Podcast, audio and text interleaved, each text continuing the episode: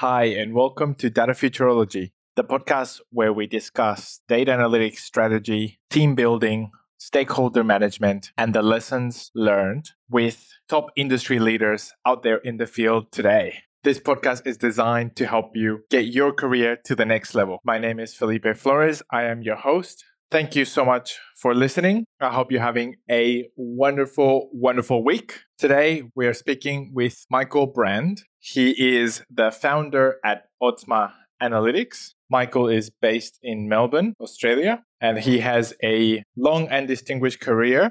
He tells us a little bit about his time working in Israel and then Australia. Over his career, he's been head of algorithms, he's been chief scientist, he's been group algorithm leader, principal data scientist, also chief data scientist at Telstra, which is one of the largest telecommunications companies in the world. He's taught at Monash University for a long time as an associate professor, now as an adjunct associate professor. And as I mentioned before, in November 2018, he founded his own consulting company, Otzma Analytics, which he tells us a little bit about as well.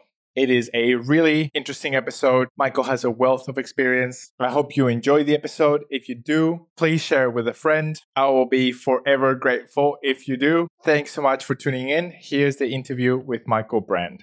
Hi, this is Felipe. Today I'm speaking with Michael. Michael, thank you so much for making the time. I've been really looking forward to speaking with you. So it's great to get the chance. I wanted to first ask you, how did you get started in the space? What was it or how was it that you were pulled into the world of data science? So, first of all, thank you for having me. I'm very happy to be here. To answer that question, well, I started off at a very young age uh, doing a bit of programming. I didn't start with analytics, but very quickly, within a year or two, I found myself just simply bored with it. It just wasn't what I was interested in doing. And the more interesting problems that were not just about how do we scale this up or how do we do this faster, but how do we do this at all? That started becoming more interesting to me. And I happened to fall into a few quite interesting ones right at the start of my career. For example, I was one of the first people to look at continuous blood pressure measurements. When you go to the doctor and they measure your blood pressure, it's a number, but nobody really knows how to interpret this number. Yes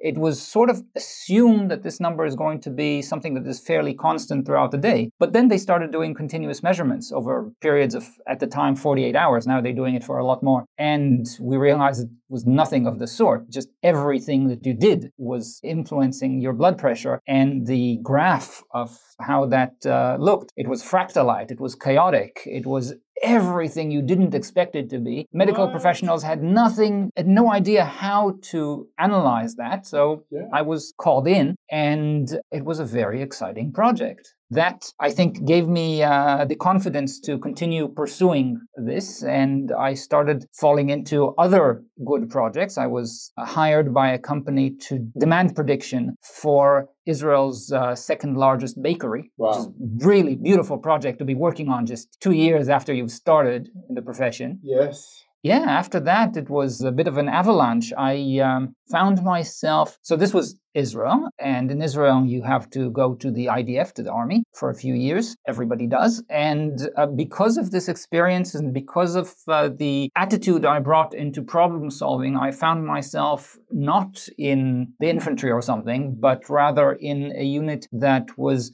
devoted to data science. Really? And yeah, and this was big data, data science that would have been considered cutting edge if it was done today, but this was 20 years ago. And what? it was amazing. I, at the time, was too young to appreciate just how amazing it was. Oh. I was working alongside some of the best mathematicians in the world. It was just phenomenal. And I ended up being there for a full seven years, ended up leading teams there. And by the time I graduated from there, I knew that I was a data scientist and I knew exactly what was important for me in that profession and where my strengths lie. I learned through these seven years so much about how to differentiate between good data science and not so good data science. It was uh, quite an experience to look back at those first few projects and realize that I actually did a very bad job there. I thought I was doing a good job, but I fooled myself. And uh, yeah, after that, when I left uh, the IDF and started working for uh, many other companies down the road, I brought all of that learning with me and I found that this uh, bad data science was quite common. A lot of people are doing it. Not yes. many people had that luxury of those seven years that I had. So now this is my advantage, and that's what I bring from place to place. And that's how my career started. Oh, that's amazing. So before we jump into the rest of your career, I'll ask you about the three really interesting applications that, that you were talking about. So first was the blood pressure monitoring over time. What type of things did you find with that data? How was that process of both capturing the data, analyzing it, and, and what type of things came out as a result of the analysis? So, okay, this is a project that is now, what, 20, 25 years old. So excuse me if I don't remember all of the oh, details, of but basically, it started with uh, just an attempt to get to continuous measurements. Initially, the devices were the same devices that are used typically, except they were automatic and they just continuously measured the blood every few minutes or sometimes even every few seconds. So we had those measurements and we realized that something very odd was going on there. So we uh, looked for more data and turns out there were no actually continuous measurements for humans, but there were continuous measurements for mice. This was done directly intravenously. So we had uh-huh. at the level of individual seconds what the mice blood pressure looks like. Now it's obvious that you're going to see fluctuations on heartbeats because the heart just pushes the blood and that immediately has a shock wave of pressure to the entire system. But what we found out is that this shock wave creates a chaotic system, really a, in the mathematical sense, a, a chaotic system. And you can see that heartbeat in different, it's like a wavelet. You have have these at various scales throughout, no matter which scale you're looking at. And on top of that, we found, and this is not just something that we found, this was something that was increasingly becoming common knowledge among those who were looking at this data. We found that everything a person does impacts their blood pressure. So if you ate something, it's an impact. If you just climbed a flight of stairs, it's an impact. If you're standing or sitting, it's an impact. Just the fact that you're sitting at a doctor's office and they're measuring your blood pressure changes it. Perhaps the most shocking finding was in every 24 hour period, there was one point in which there was a spike in blood pressure that, to quote one of the medical professionals we were working with, if they had seen this without knowing where it came from, they would have assumed this person is having a heart attack right now. What? And this happens every time you wake up. Oh. Just a change from sleep to wakefulness. There's a huge spike there. Wow, yeah, that so, would have never been measured before. Exactly. So this was brand new data. Yeah. And I think this was something that I carried with me later on in, in all of my career, which was when you have data that nobody's ever looked at, mm before, you will see stuff that nobody's ever seen before. Hmm. And all of the low hanging fruits are still there. So they're ripe for the taking. If something you've never measured before, you have no idea how it behaves. You have lots of theories about how it's going to behave. Believe me, they're always going to be wrong. so true. Mm-hmm. Wow. This work was obviously uh, back in Israel. Yes, yes, yes. This was for one of the big hospitals in Israel. This was for their ICU unit. Incredible. So interesting. And what about the demand prediction for the bakery? The demand prediction for the bakery was a less surprising project. It went more according to the general scheme of how these things go. We had some ideas about having some trends, having some seasonality, having impacts from holidays, having impacts from other general activities, uh, annual cycles, etc., etc. So we measured all of these things in the actual data. They were all there, and we um, uh, we uh, actually uh, uh found that uh, we could predict things really well. What was surprising, however, in retrospect, not that surprising. Today, when I look at it, uh, for me, it's obvious, but back then it was quite a revelation. Weather data. It yes. just, what you buy and what you eat is just so impacted by what the weather is like. It's crazy, right? And every human activity is just so influenced by weather. I remember in one of the data science meetup meetings last year, I think uh, there were two speakers from Sportsbet. One of them was from the side that predicts who is going to bet on events. And another was from the side that predicts who's going to win in events. And after the talk, I asked both of them about the weight of weather in their predictions, and both said that it's huge. So, yes, everything, everything is impacted by weather. At the time, of course, getting that kind of data was not as straightforward as it is today. True. So uh, a lot of the things that we take for granted today were hard work back then, but still we had that. And one thing that I learned during that project was you have in data science the poster sized list of all of the metrics that you can use you know the ppv the npv the roc the auc uh, precision recall lift everything and none of them matter. In the end, there is a business need, and that business need will have its own formula, and it will not be like any of the, it's not F1, it's not F beta, it's not any of these things. And you need to understand what it is if you want to optimize the right thing. Mm-hmm. Otherwise, you end up optimizing the wrong thing. And what turned out to be the most impactful thing in our prediction back then was to understand shelf life which I was completely not expecting when we started the project. Of course. I wouldn't have expected that either. That's some domain knowledge that is required there. How how did you come finding that? Oh, uh, from uh, uh, domain experts. I mean, we started with a this vanilla prediction that we got to, and I thought at the time that it was great. But then we started getting feedback from the company that their manual prediction was better than ours, and I was wondering why. And we started digging into it. And yes, ultimately, if you don't work with people with domain knowledge, you will be missing some very serious things. Exactly right. How did you learn what you were saying just before around that none of the metrics none of the accuracy metrics you know around the confusion metrics specificity etc like none of those are important unless you know what the real business need is. How did you first come to that realization? How did you first learn that?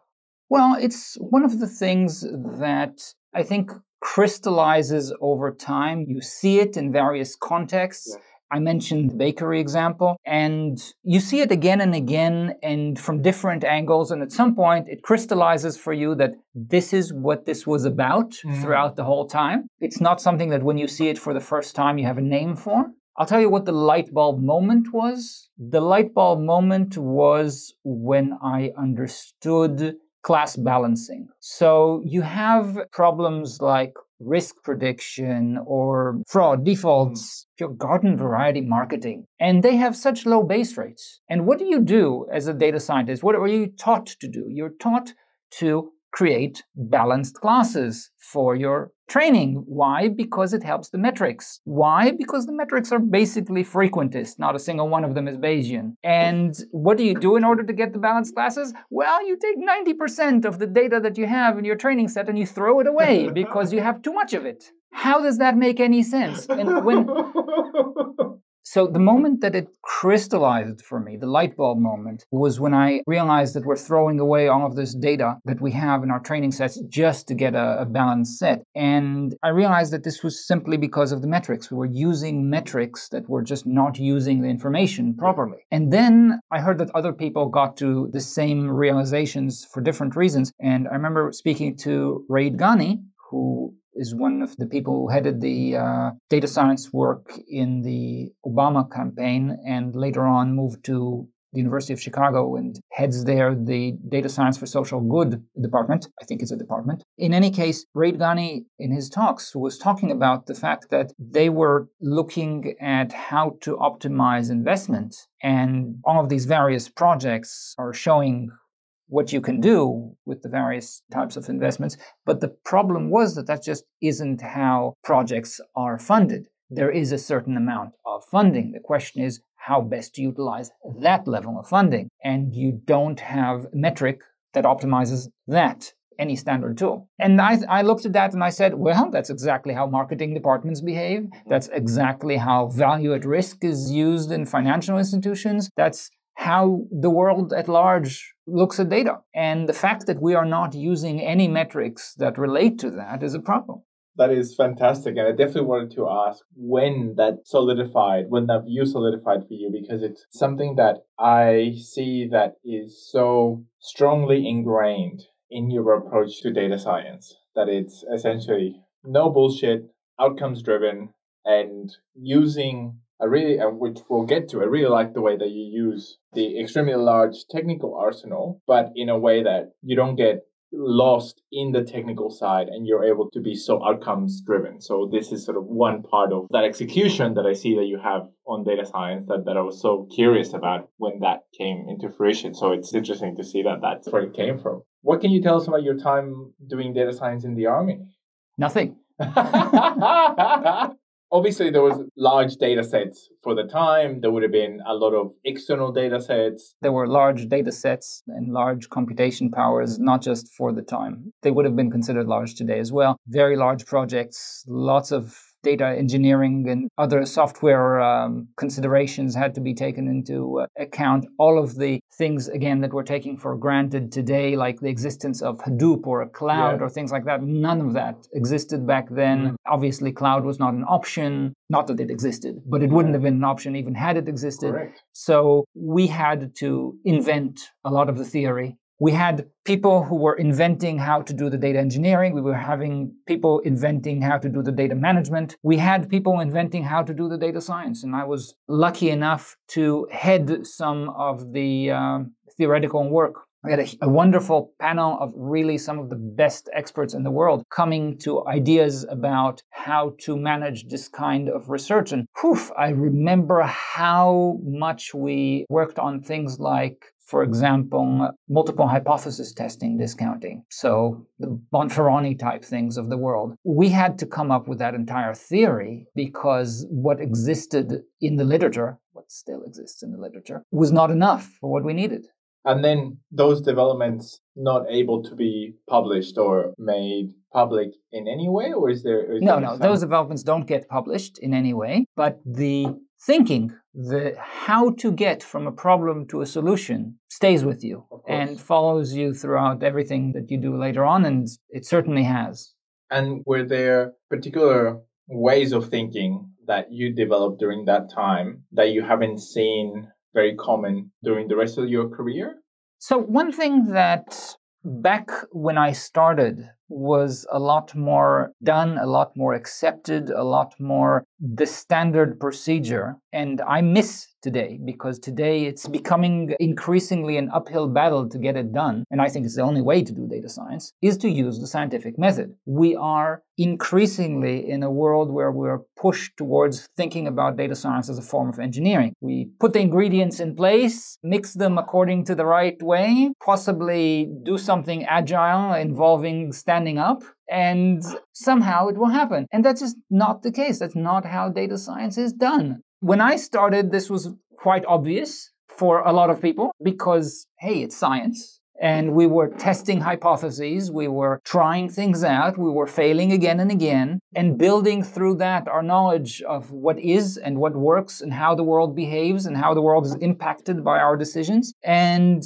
that's how we got to the results that we got. Now I see people who are blindly writing code and expecting it for some reason to work out of the box. Yes. And it just doesn't. It never does. I've never ever seen it. And I can tell you for the post my career in the IDF, I think the first half of my career between then and now is just fixing other people's data science because I had always this very eclectic background where I never did exactly what you want done, but I have success record here and there and this other place. And people who tried it in the conventional way and failed and failed and failed at some point got frustrated enough to try something else, so they got me. And the track record that I continued building on success is what uh, propelled my career forward. And it's not magic and it's not any form of genius. It's just let's not assume that we know what the answer is before we tried. I love that you brought this up and that we're talking about this now. Could you uh, paint two pictures for us? One of data science following the scientific method and then data science following the engineering method. It can be both on the expectations from the business or the way that the teams are run. And why do you think we've moved onto the engineering method being more common for data science? That's the main question. Why do you think we moved to the engineering method? And what are some other differences between the engineering approach and the scientific method approach? What would you like to see done? A simple example. So, in the past 10 years, I've done what I call analytic reviews or analytics audits once every week, like clockwork. So, I was managing multiple teams. I was in uh, chief scientist, chief data scientist positions in various companies, and I had responsibility over the work of multiple teams of data scientists. So, what I did was every time a project came into started or ended or was at the decision stage, I would gather everyone in a room and I would have the relevant data scientists just present what they've done, go through their thinking. How did we get from A to B? And would pinpoint where the weaker assumptions were or where something was not tested or where there were leaps in the logic or misinterpretations of what the results were and uh, this is also what I do nowadays. I mean, this is what, uh, as a consultant now in, in Otzma Analytics, this is one of the three services that I provide. And what I found out throughout is that you don't get the good thinking. People are hurrying to get to the result. People are incentivized by the flashy result. So basically, if you want a side by side comparison, supposing that I am trying to predict something, it doesn't matter what, and I find that I have beautiful correlation and the F1 is fantastic and AUC is off the scale, etc., etc., etc. What should be your first thought? and I find increasingly that data scientists believe that their first thought is let's run and show this to the boss and we'll get a raise. And my first thought, and what I strongly advocate for data scientists to be their first thought, is oops, how did I get this wrong? Correct. This can't be. It's too good. Most likely, I would say the first thing I would check for is I have a ground truth leakage somewhere in this experiment. That's my thinking. It's driven by Twyman's law. It's driven by let's find out how I fooled myself. And we're very good at fooling ourselves. So that is not something that goes away. That is something that you just need to be aware of. That's a side by side comparison. And as a example, case in point, well, in one of the audits that I've done before a project started, this was an external consultant was working on uh, this particular project. We were doing demand prediction. I won't say where, I'll, I'll keep that obfuscated. We were doing a demand prediction on something that is uh, daily, and there were three months worth of historical data for uh, multiple sites. Each site was assumed to behave differently independently. And the outside contractor, the outside consultant, said, Well, we're going to build a deep learning model for each one of these separately. We're going to predict. And I was saying, what? Because if you have three months worth of daily data, you have 90 data points. And how are you going to build a deep learning model off of 90 numbers? Unfortunately, it wasn't convincing enough uh, for the stakeholder. They decided to go with the uh, external uh, consultant anyway. However, in my team, we managed to get at least to the point that what it is that the consultant produced, we wanted to actually test. So we had a, a live test bench for this. And we were able to show uh, that there was no statistical correlation, not any statistically significant correlation. There was actually negative correlation between what was predicted and what was the actual. And in fact, we were able to show that the simple linear regression got to better results than the deep learning model. So that's the difference. That's the side by side comparison of scientific method versus let's just do it in an engineering way. Correct. And going with the hype as and sort of buying into a deep learning approach versus a proper scientific method. Was there a, a paradox or a fallacy at play in that example, in that particular example? Let's see. Let's go over the names of the various fallacies and see what would fit in this particular case. Yeah, this is a case of overfitting. Yeah. You have an overly complicated model for not enough data, you overfit. Now, specifically, I think that there's, it's not you know, saying that it's about the hype is true, but I think it misses the larger picture. Uh-huh. And the larger picture is we have moved into a world where data science is accepted as a mainstream way in which businesses are expected to gain value and they are expected to invest in this. If a board of directors sees that the CEO of a company is not investing $100 million in analytics, they're going to be angry. Mm-hmm. But we haven't gotten to the point of understanding how to invest those 100 million in a wise way. Yes. In a proper way. What we have in today's picture of the world is we have a lot of junior data scientists. I was one of the people who started the Monash Masters in Data Science. There are similar masters in just about any other university in Australia right now, much the same as elsewhere in the world. So we have a, a huge influx of data scientists. Also, just about every software developer out there wants to increase their salary, goes through some Coursera course, and hey, they're a data scientist too. Also, if you were yesterday a data analyst, you are today a data scientist and should get a raise. So we have so many junior data scientists in the market. But as soon as they go into the job market and want to start working, they get explained that there are several types of data scientists, and you have to choose which one you are. We have the data scientists who write programs, we have the data scientists who produce charts, we have the data scientists who write PowerPoint presentations. Oh, and also we have the data scientists who do data engineering. I look at that and I say, are you crazy? so there's a name for each one of these professions. You can be a data engineer, really. It's a profession. You can be a programmer. You can also a BI person if you want to produce charts. Mm-hmm. It's all good. These are very good professions, vital for the data economy at large. Not a single one of them is data science. Yeah. And what happens is that data scientists, no matter how many years of experience they have, do not become experienced data scientists. They are not seasoned data scientists because the experience that they gain is not data science experience. Yes. And as a result, there's this huge gap in the market. There's nobody to create the tone of how to do this properly and to navigate companies into the right paths. Mm. And when that gap exists, who steps in? The vendors. Yes. Because now you have huge money riding on particular products. So you get the hype. You get vendors that are telling you just do deep learning, it will work. And even if you don't do deep learning, we are going to invent something. We're not going to tell you what it is. We're just going to copyright a new code name for it. Let's call it cognitive computing. yep.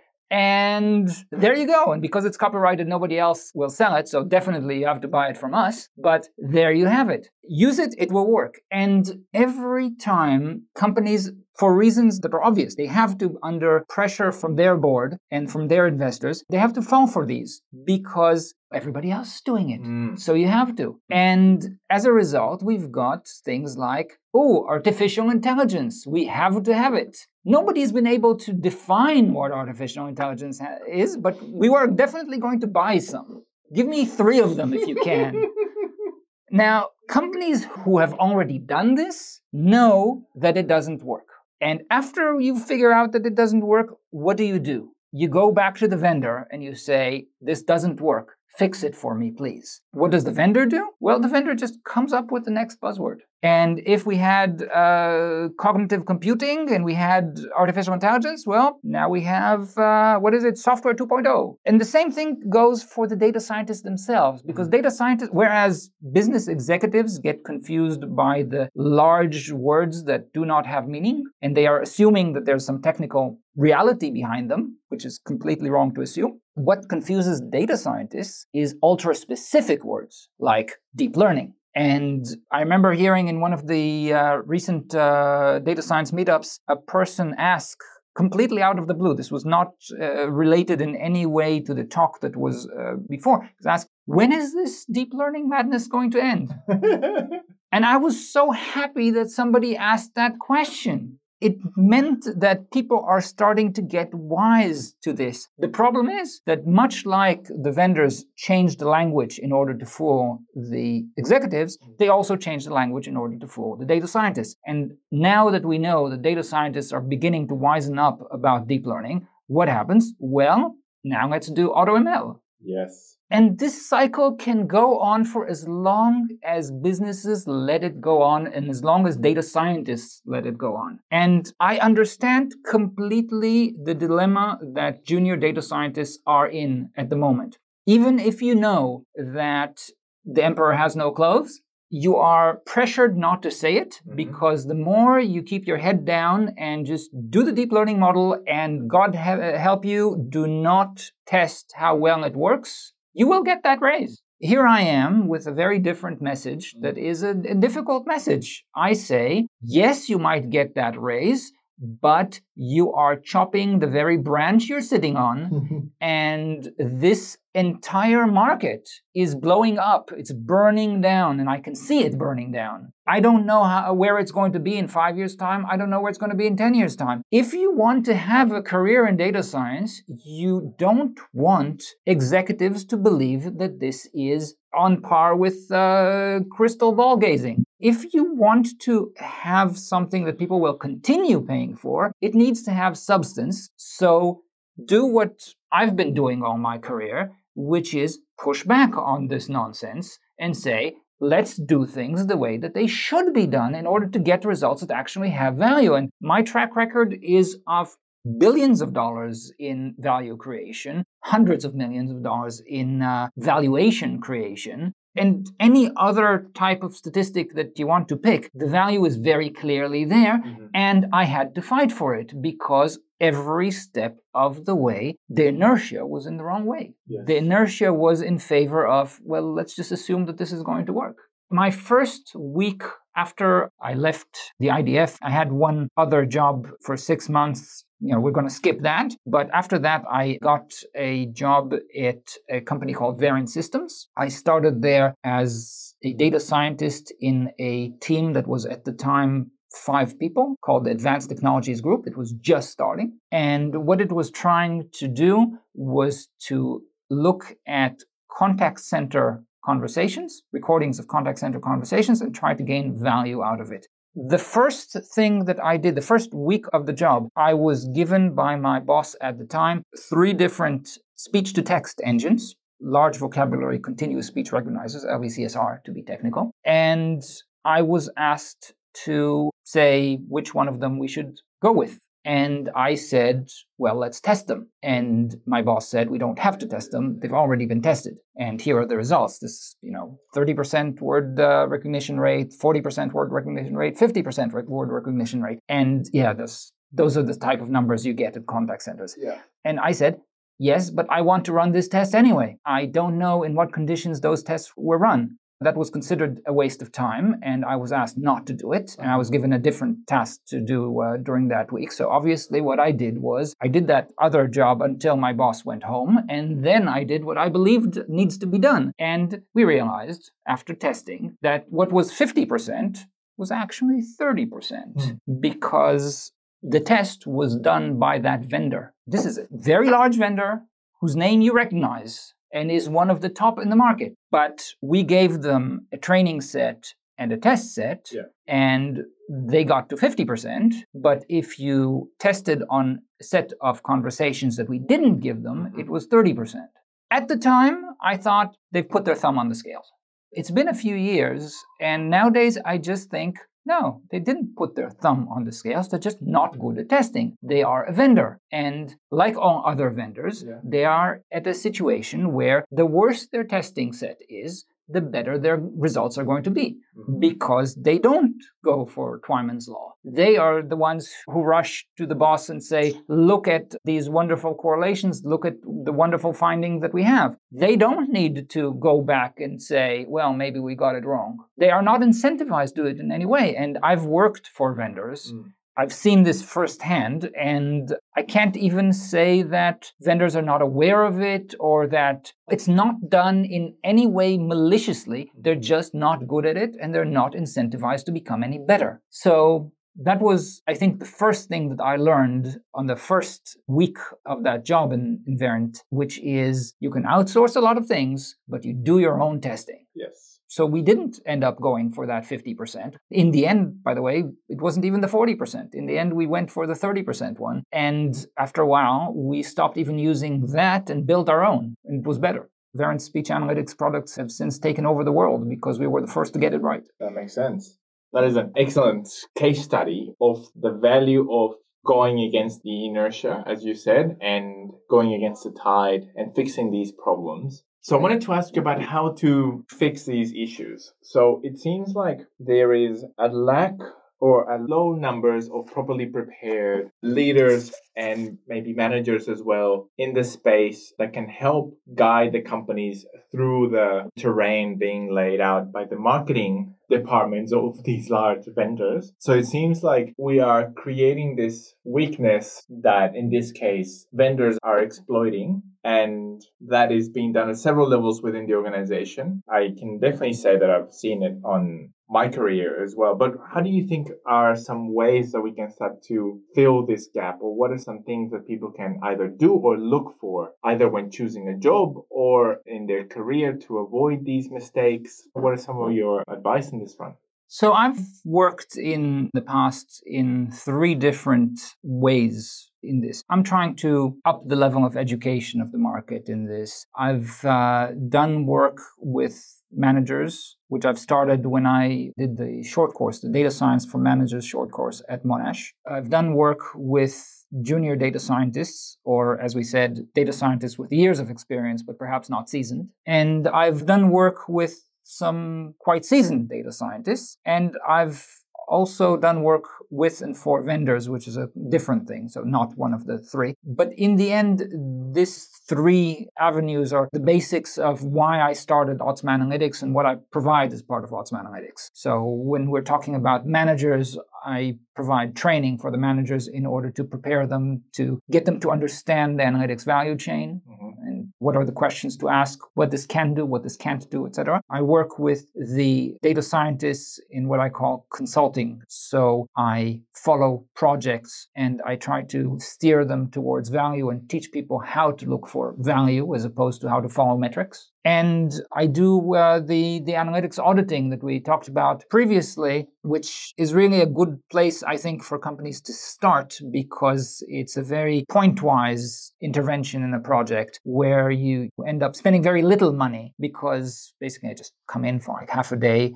learn what has been done in a particular project or what the plan is in a particular project, and outline where the logic is good and where the logic needs perhaps review and revision. And between these three things, which are the core of what I do these days, I think education is progressing. But I think again that there is a deeper underlying issue underneath all of this. An analogy that I quite like is the analogy of data science where it currently is with medicine where it was in the 17th century. So we're talking about the medicine of every practitioner is an expert and they're your personal physician. You hire them because of personal trust in them and you will end up drinking their potions and their concoctions, which are their trade secret. They've built them up based on their own personal knowledge and will take that secret to their grave. And that medicine is gone.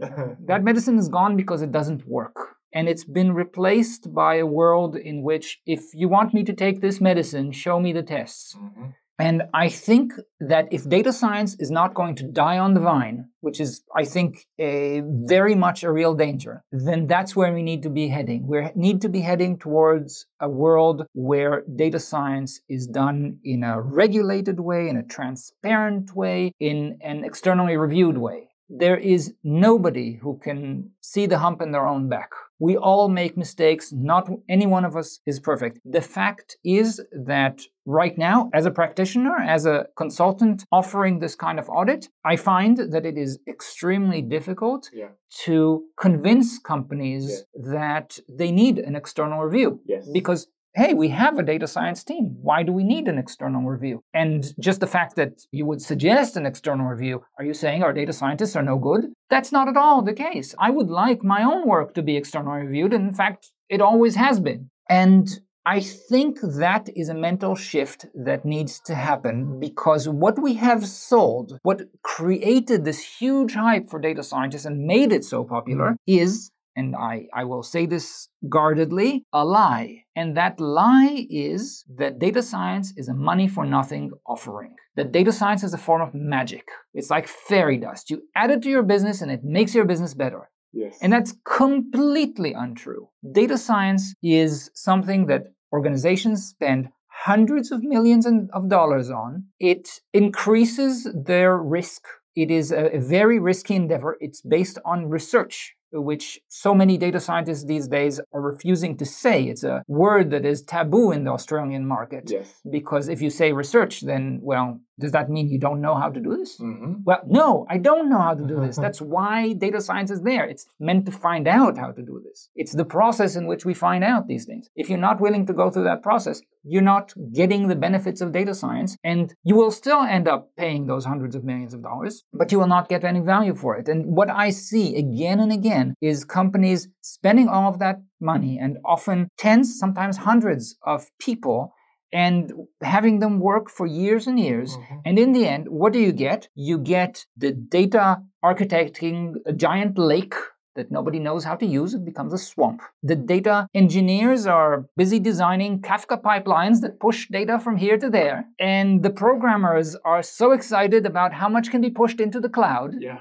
And then you ask yourself, what did I build all of this for? And you realize you have no answer. Certainly the data scientists don't want it or need it not at least in the uh, first iterations. That's not where you start. Yes. That's where you sometimes end up where after you've reached through a few conclusions, but it's not where you start. And because organizations don't understand that, they lose more and more and more money. And at some point, they will close the power on this. And I know many companies that already did. I know of many large teams of data scientists and analysts that have been closed down because companies are not seeing the value. Really? Yes. Wow. Yes, absolutely. And the reason why it's not happening more is because data science is so bad in industry is that companies don't realize this. They are so used to accountancy tricks that move money from here to there that they don't see that this particular department is losing them hundreds of millions of dollars. They don't measure it in that way, but any good data scientist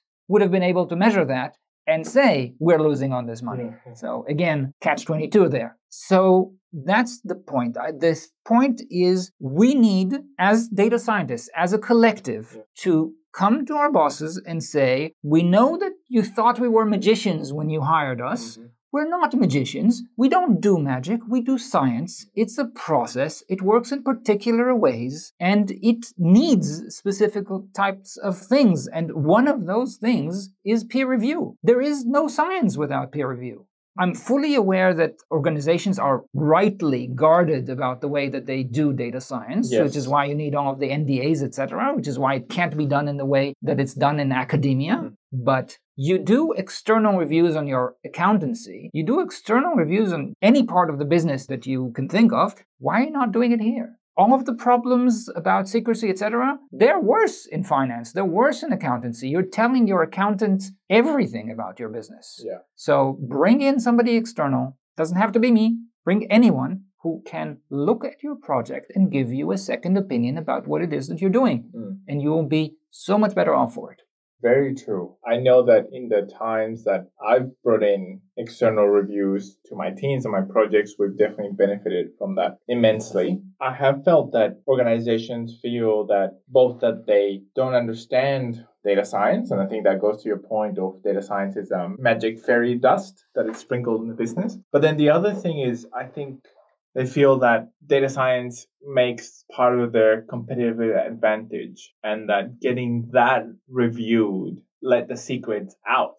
What would you say to that point of view? Absolutely, data science should be part of your advantage. And you have many secrets, but you also have many NDAs. Mm-hmm. And there are plenty of tools to make sure that you can ask for this advice without losing that precious secret. However, everywhere where I looked, both in the 10 years before I started doing this as a consultant and in the six months that I'm doing this now as a consultant, what I found is that, as they say, sunshine is the best disinfectant those secrets they tend to not work. And when we're talking about your data science being your secret sauce that makes your company better well whenever i go to a company and i check that secret sauce what i find is most more often than not that this company does not have a data strategy. And no matter what the data scientists will do even if they do wonderful wonderful jobs yeah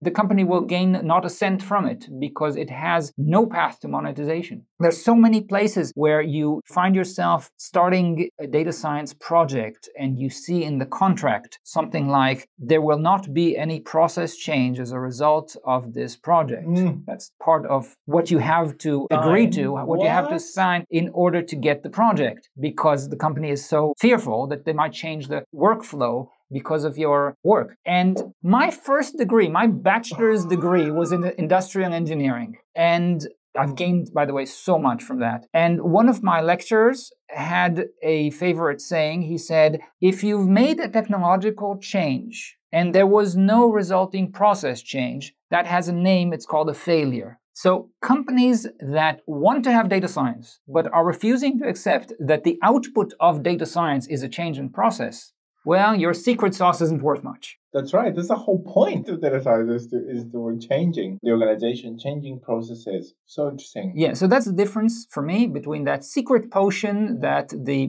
medicine professional of the 17th century, the private physician, mm-hmm. holds in his pocket and will never ever reveal the secret of, and aspirin that actually works. Yes. So does that mean that you think that data science, if it is to survive, as you said, that it will get much more specialized as a similar path to what medicine has taken?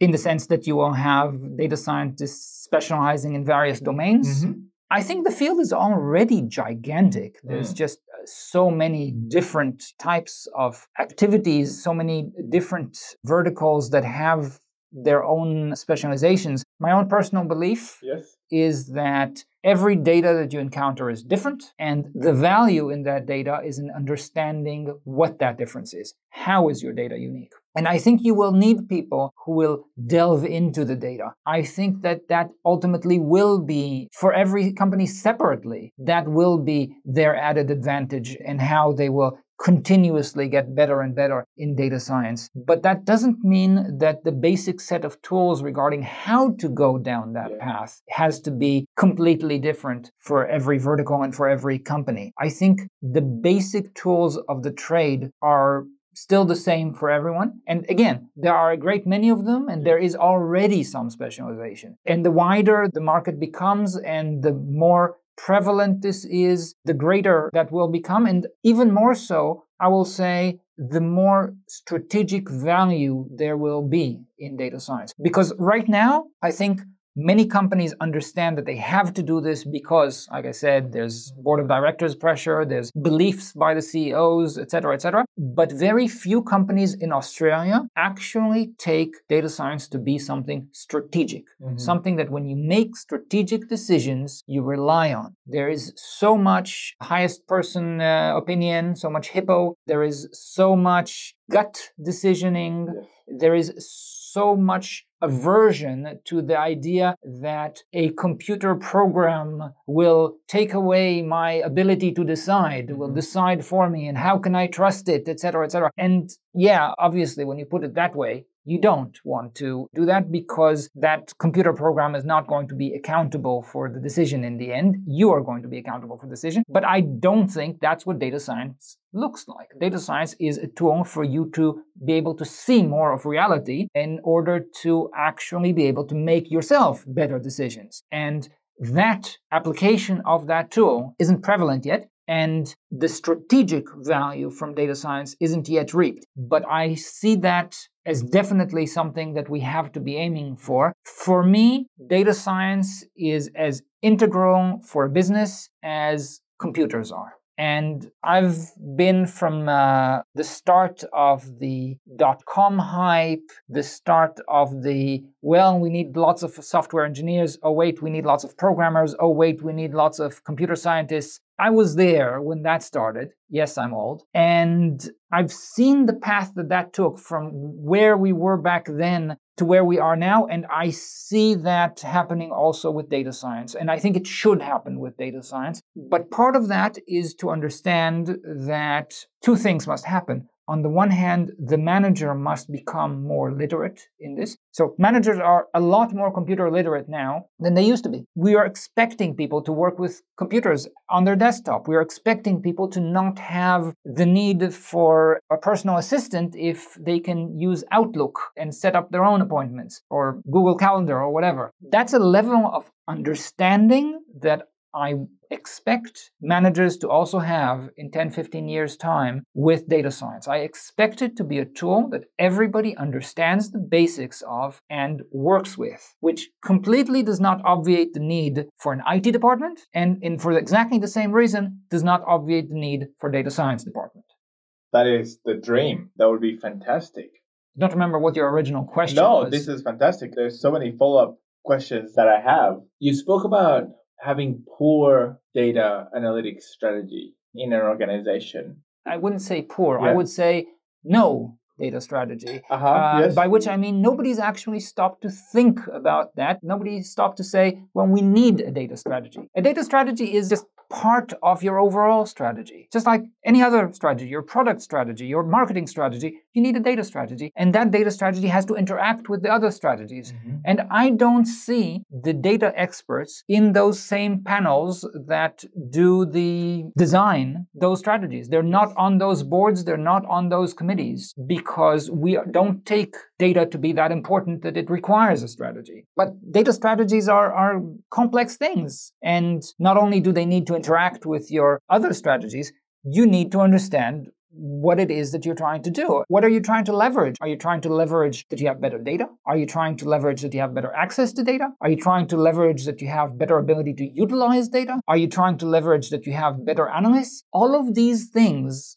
take you in different directions and not just in the sense of they take the data science department to a different direction mm-hmm. they take the company to a different direction yes. i am reminded of the story of compaq compaq and dell were producing pretty much identical laptops the only difference was that one of them sold directly and the other sold through retailers. And that did not make any difference in the world of I don't know, 1980s until data analysis came on board. And as soon as data analysis came on board, Dell had so much better data. They had a, such a better view of mm-hmm. what their customers were buying and why were they buying it that they could make better products for that market. They could market better their own products to get to the outcome. They could reach the people where they were there to be reached. And as a result, Compaq is dead.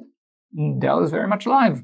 Okay, it's a very, very simple difference, but that's where data strategy leads you. That makes sense. And I don't see that kind of thinking anywhere. I certainly don't see that kind of thinking in any company I've worked with or for anywhere in Australia. Yeah. What I have seen in Australia, I was asked by a CTO of one of the companies in Australia most identified with data analytics. If you were to think up what is the company that has the best data analytics in Australia, this would be one of your top three choices. Mm-hmm. I was asked by the CTO of that company, when are we going to have a version of this that works? And I asked, a version of what? Do you think data science is something that you buy, that you install, that it comes with 1.0? What, what, what do you think this is? That's the level of understanding that boardrooms currently have and when we're saying data strategy, they have no idea what we mean. And they are the ones who need to decide on a data strategy. And they're the ones that the data scientists need to be interacting with to help make the strategic decisions for the organization and as you were saying sort of do the analysis so like i said i'm doing my part in trying to educate that market and i think there needs to be a lot closer linkage mm. between our data people and the executives the decision making executives but it's getting to be increasingly hard it's getting to be increasingly swimming against the stream because again of vendors yes. because as long as vendors are trying to push something like artificial intelligence mm. to executives, that will never happen mm. because the, the very core of that statement, the very core of that thrust is to tell to managers, this is too complicated for you to understand. Therefore, don't try. Yeah. And to me, that's the core of what artificial intelligence is. It's about don't try to understand it. It's this big black box, don't get near it. And as long as that is the message, you can't have people thinking about data strategy mm. because they don't understand these tools. They don't understand how they work, why they work, how they fail, or what they need in order to get the job done. That is hitting the nail on the head. Where does data governance come into play in all this? So, I'm really glad you asked about that because data governance is so often confused with data management. And it's not. It has nothing to do with data management. It has everything to do with having, again, a strategy behind the flow of data in your organization and what it does. And to me, that starts to, that dovetails with, say, things like ethics. What are we using the data for? And why are we using it? For that reason. And when we're making the decisions, how accurately do they really have to be in order for them to have a positive impact? Because they can just as easily become a negative impact. Just the fact that you're doing something via machine learning does not automatically mean it's going to be better than mm-hmm. human decision making. How do you deal with all of those cases in which results are wrong? Because a core of machine learning is that you have type 1 errors and type 2 errors. Mm. You can't avoid that. There will always be those types of errors. What do you do? And how painful are they? These are things that need to be asked. And when I say ethics, organizations right now are basically covering their ears so as not to deal with ethics. They have ethics committees. They have ethics discussions, but I've, I've been on those, and ethics is certainly not a topic in those what is sometimes a topic in those is a form of what ethicists would call consequentialism. The best, the closest that is gotten there to ethics is the question of if the newspapers find out that I do this, what will be the backlash? How bad is it going to be? Well, maybe it's so bad that we should not be doing this. That to ethics, I don't know. It's I'm struggling to find a good analogy here. That is what McDonald's is to a Michelin star restaurant. Yes. Yes. What I would like to see happening in this space is organizations actively asking the moral questions, asking what will the impact of these decisions be? And based on that answer, to raise questions about is this the right thing to do? And is this worth doing? And a lot of times, data scientists are, to begin with, in a bind ethically. We are using information that we have about our, say, potential customer base. Let's look at marketing. Okay. We're, we're using the Facebook data, the Google Analytics data, all of the this data that is semi-covert, I would say. The reason why it's so valuable is because the users don't know that we're using it, or at least are not consciously aware of it. Mm. And we're using this data in order to shape and personalize advertisements and reach out specifically for this person and this person and this person. And to me, the closest example of something like that that is not about data science is subliminal advertising. And we've outlawed subliminal advertising mm. because it's not ethical. So, a data scientist today, from day one in an ethical bind, the question is just how far into the grays are you willing to go? And I don't think that's a question that the individual data scientist should be faced with. I think that's something that should be a board of directors type conversation. It currently isn't, and I see blunders in this everywhere I go. Many of them make it to the newspapers, but all companies that I've worked with have done things that I've had to say, wait, that's not right. Let's not do that. Mm. And again, the ethics committees that are meant to patrol that, no, they just aren't equipped to do that. They don't see that as their job. Their job is basically to make the minimum amount of fuss. And again, what is the solution? External review. It's so mm-hmm. obvious that anybody inside the company is in a conflict of interests here. Yeah. Unless you bring someone from the outside to look at those things, you don't actually have an ethical review. Exactly. Do you think we'll have regulations around this? We're already starting to have uh-huh. it, but again, they're very blunt instruments. So things like uh, the GDPR, things like all of the uh, consumer data privacy laws that are coming out, those are first steps. But again, to bring in a, an analogy from the past, I think where we are in terms of ethics and data is similar to where we were in terms of workers' rights in the Industrial Revolution. We have just started and it's going to be pretty bad for still a while before it gets any better. But the need is so obviously there that organizations, much like they did with workers' rights, will need to get to the understanding that having regulation is better. And the fact that they are currently reaping tonloads of money that is arbitrage that cannot stay. It has to be closed because it's not sustainable. The reason why we're getting the Googles and Facebooks of the world is because of this arbitrage of the personal data from you, from me, from all of us has been plundered and they are just selling back to us what is already ours. If we let that stand, I don't think we have a sustainable market, and I don't think that we have the ability for others to also utilize data in a conducive way. Let's put it this way conducive to everyone, not just socially conducive, also individually, commercially conducive. I think this is, uh, again, chopping the very branches that we're sitting on.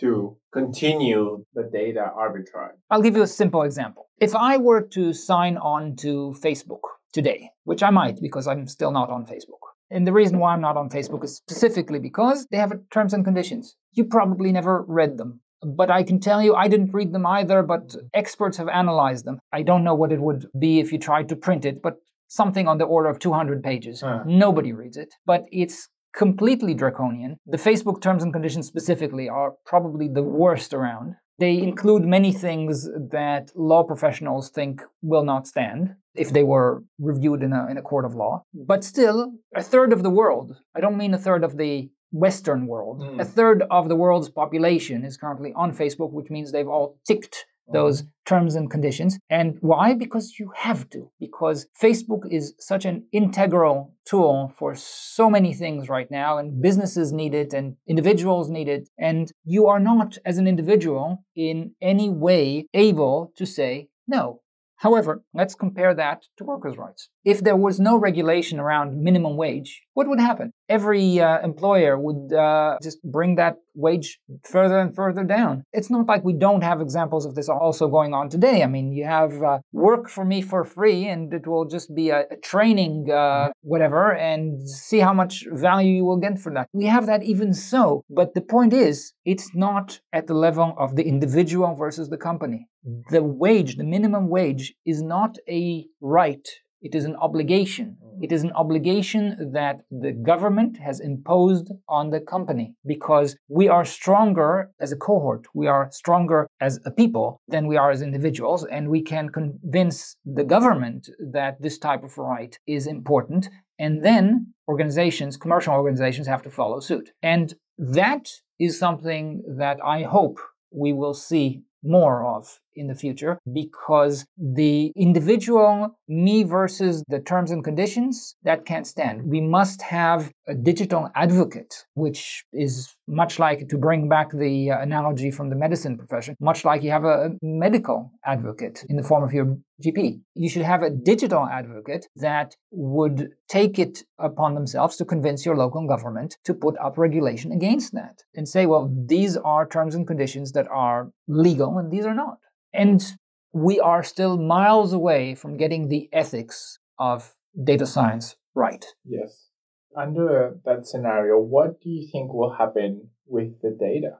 Under these terms and conditions, we're essentially handing over the ownership. So I guess one possible scenario is the individual owns our data and we are lending it to organizations. The other one is for data to be completely accessible but if essentially if one organization has it, then maybe they all have it. And that's sort of seen under the guise of the benefits for the individual, etc. What type of direction do you think it could go? So I, I, can go many directions. I can tell you what kind of direction I'm hoping it will go. Mm-hmm. So we currently have four or five major, I think in total about nine different types of intellectual property. we've got copyrights, we've got patents, we've got all of these things. And in terms of property, this is obviously intellectual property that we're talking about, data is. But I would argue that it's not any of these categories. And what is the problem right now is that we're trying to shoehorn data into these categories. We've got, for example, copyrights for data. And I'll give you one example of how ridiculous this is. Uh, there is copyright right now for the human genome. It's under copyright by the uh, first to sequence it. What? And I can tell you, I am performing copyright violation right now. Uh-huh. I am, as we speak, copying my DNA millions of times.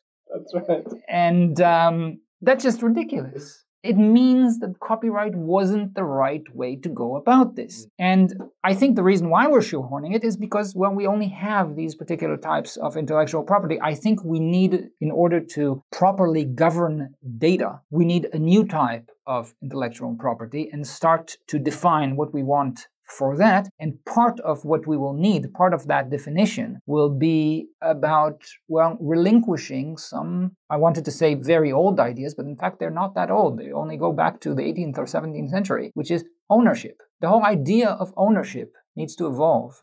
Because if we have to make a Boolean choice about this is either my data or this is your data, and based on that choice, everything flows, well, this is a very uh, highly granular way of dealing with data and just doesn't fit what data is. Instead, we need to start talking about data rights. What rights do each one of us have about this data? We don't actually need to talk about who owns the data. It doesn't change anything. What mm-hmm. does it matter who owns the data? Let's talk about rights. In terms of where will this end up? Well, nobody knows where this will end up. It can go many different ways, but I can tell you in organizations that I've been, data politics are always a thing. It's always the case that anybody who has data that is valuable is going to put a big moat around it and the importance of their department is going to be measured by how deep that moat is and how wide that moat is, because the less people have access to that data, the more important they are. That is a data custodianship model, mm-hmm. and I've done in every organization I've been in the best I could, often unsuccessfully, to move from a data custodianship model to a data stewardship model. And the data stewardship model is you don't get value from the data by having it. You get data from the val- from the data because the company gets value from the data. That value that the company gets from the data gets funneled back to you somehow. Mm. It gets attributed to you. And there are many, many different ways in which you can attribute back that value. But as soon as we start measuring, accounting for the value of data, if you will, put it on the balance sheet. Mm. Put it on the actual balance sheet, not just even as a metaphor. Actually put it on the balance sheet. It suddenly changes the picture completely because suddenly that guy that was building the moat before has a vested interest in making sure their data goes everywhere.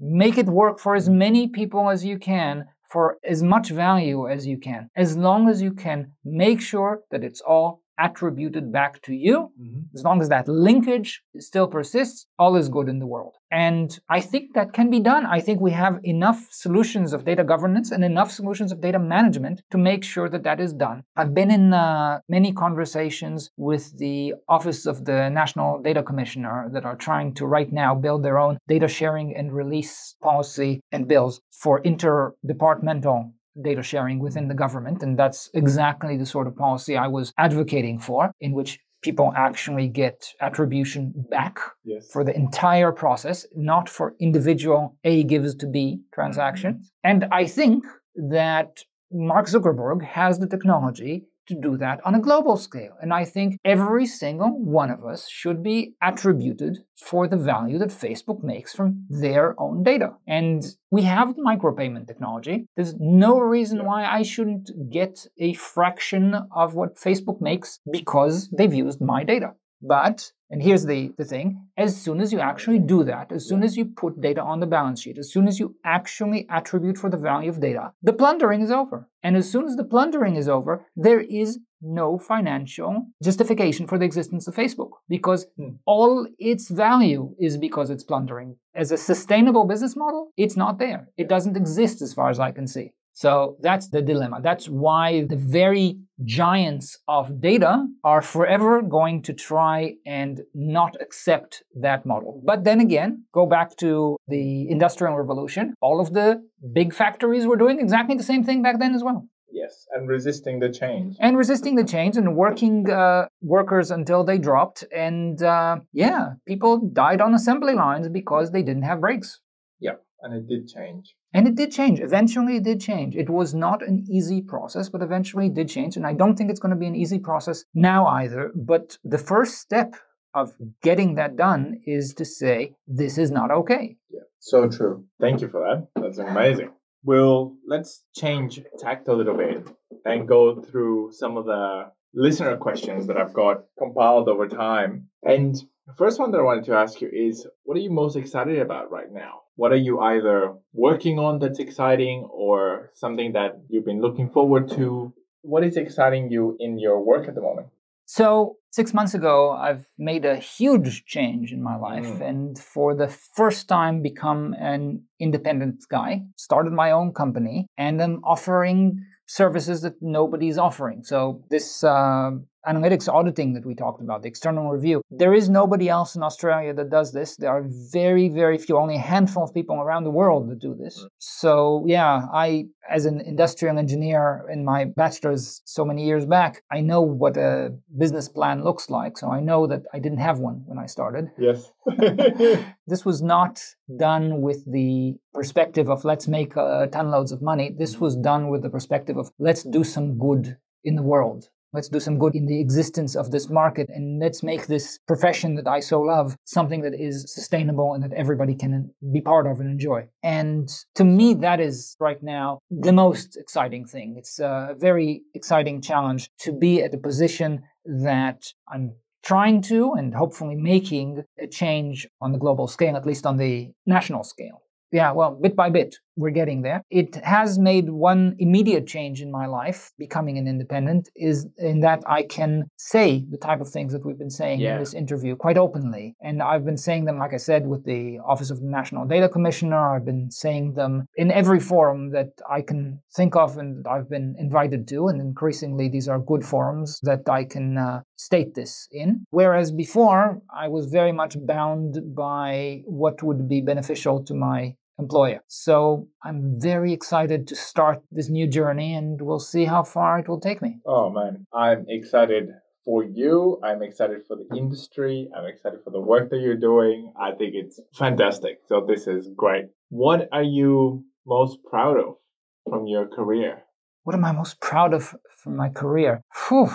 My career has has been just a series of amazing, amazing adventures, just one after the other. So many of my products are, so many of the data products that I've developed have changed the world in quite significant ways, sometimes in very visible ways. So uh, I was one of the data scientists who developed Xbox Kinect sensor. You say that and people know what it is. Yeah. So so many data scientists out there can't say that even if they had wonderful careers filled with successes because yes. mostly the stuff that we are so proud of is under the surface. It's purposefully invisible. But this is a case where I can say here's my product and everybody recognizes what it is. What am I most proud of? I would say I'm most proud of the success that I've had at Verint Systems very early on mm-hmm. because we started like I said, a group of five people, yeah. and I was the only data scientist among the five. Wow. And we were a part of a, a, very large company that didn't at all believe in data. Uh, this is a company that believed in just storage and retrieval. It kept contact center recordings, also video recordings, just for reasons of compliance. So if wow. somebody complains, you can pull up the recording and say, well, you actually did sign on that contract. That's why they were recording. And we were able to show the viability of analyzing contact center conversations, which was completely not obvious from the start. Many people tried before us and failed. Contact center audio is just the worst imaginable audio. Huh. It's just to give you a, a quick rundown yeah. of this. We're talking about untrained speakers. They keep changing. They are two people in a dialogue. They are not speaking in any way that takes into account the fact that they're being recorded. They are in an environment that has lots of background noise. That background noise is often other conversations about the same topics. Mm-hmm.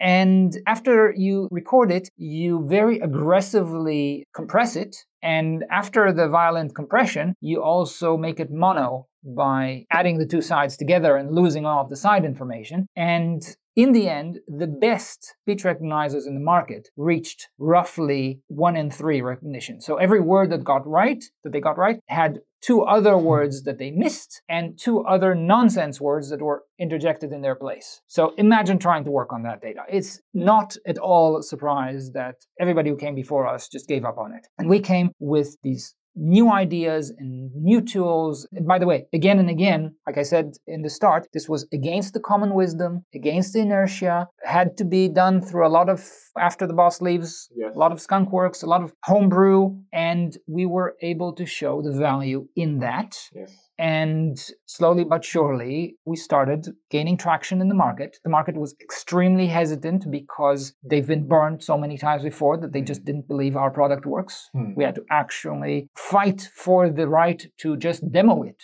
in order to show that it has value. And we ended up just building an entire ecosystem mm. for analyzing this data and all of the deeper analytical uh, tools, all of the dynamics, all of the context sensitive uh, inferences, all of these things that are just expected nowadays with the most when you reach down the road to the most advanced uh, levels of analysis we had to build all of the tools up until then and to that in order to reach the value. And it was amazing. We built an entire pyramid there and uh, for me personally this was amazing because i had my signature on on all of that. I wasn't one of 200 people doing it. I started as the only data mm-hmm. scientist. I continued being the head of the data science team as I started expanding it and hired more and more people. And ultimately, I became chief scientist for the company and uh, was involved in a lot other projects as well. That's, uh, the company had quite a few other products that had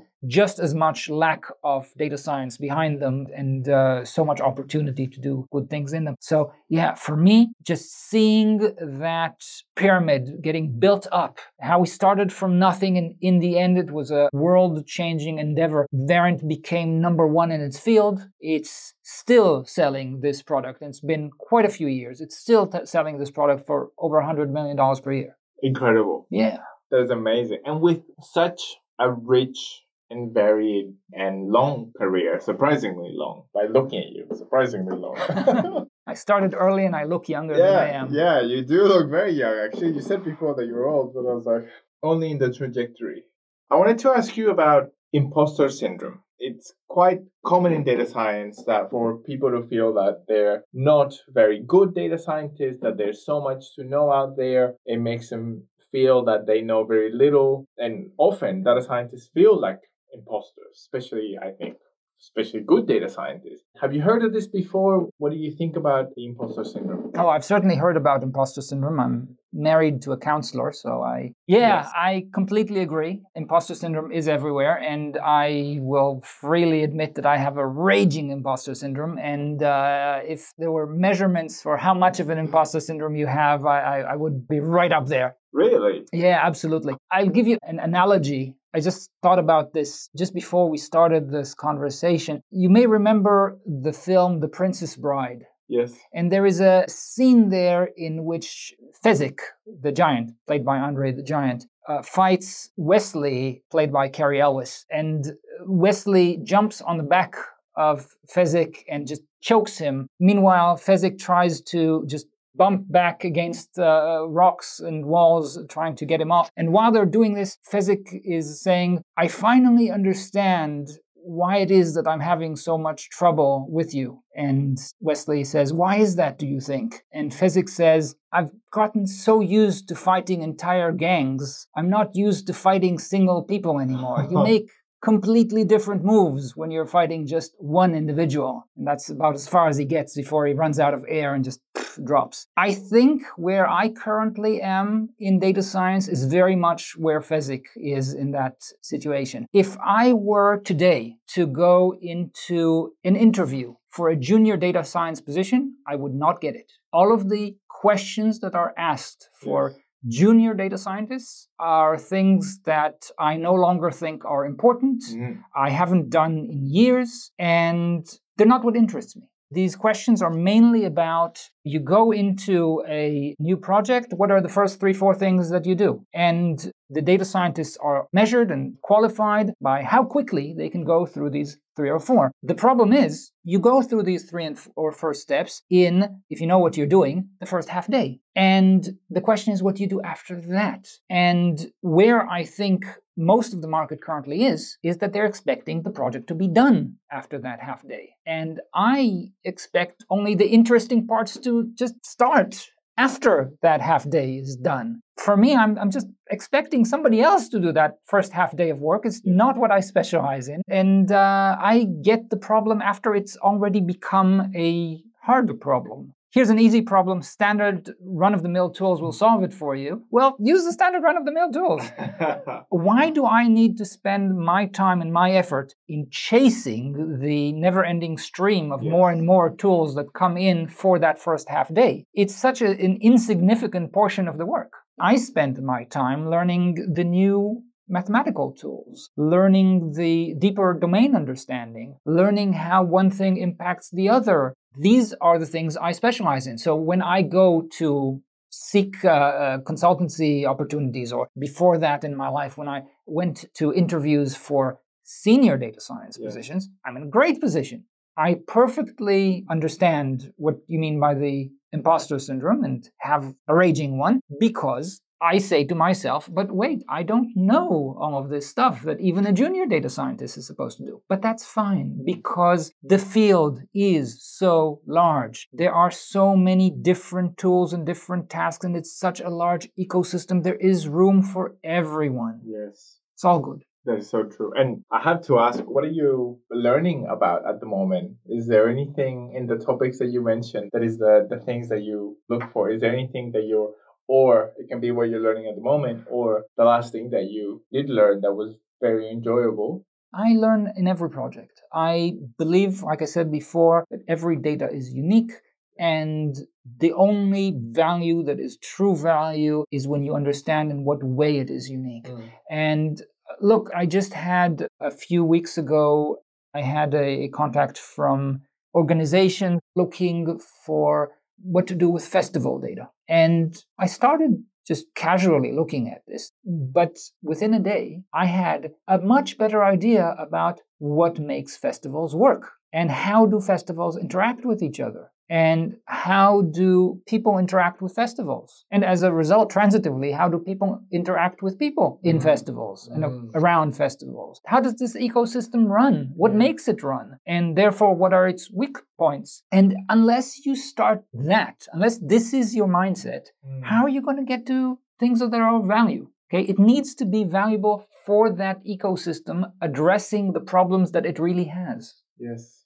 Outstanding. This has been so interesting, Michael. This has been fantastic, and thank you for being so generous with your time. Uh, no worries at all. Thank you for having me. I enjoyed it, and I'm very happy and proud to be part of this uh, podcast that I'm hoping helps data scientists around Australia do a better job. Amazing. Thank you so much for your time. Thank you for sharing your insights, your wisdom, your perspectives. It's been a blast. Thank you so much. Thank you.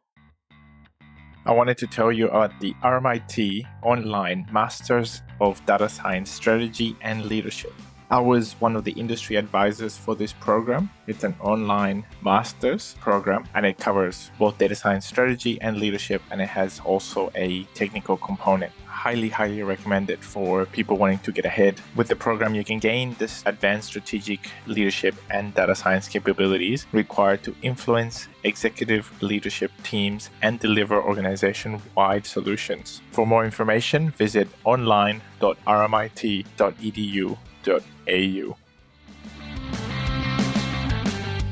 That brings this episode to conclusion. Thank you so much for listening please find us on datafuturology.com or on Facebook, Twitter, LinkedIn, or Instagram as Data Futurology.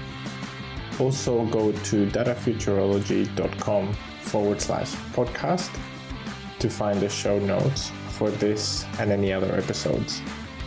If you liked this episode, it would mean a lot to us if you could leave us a review wherever you listen to our podcast.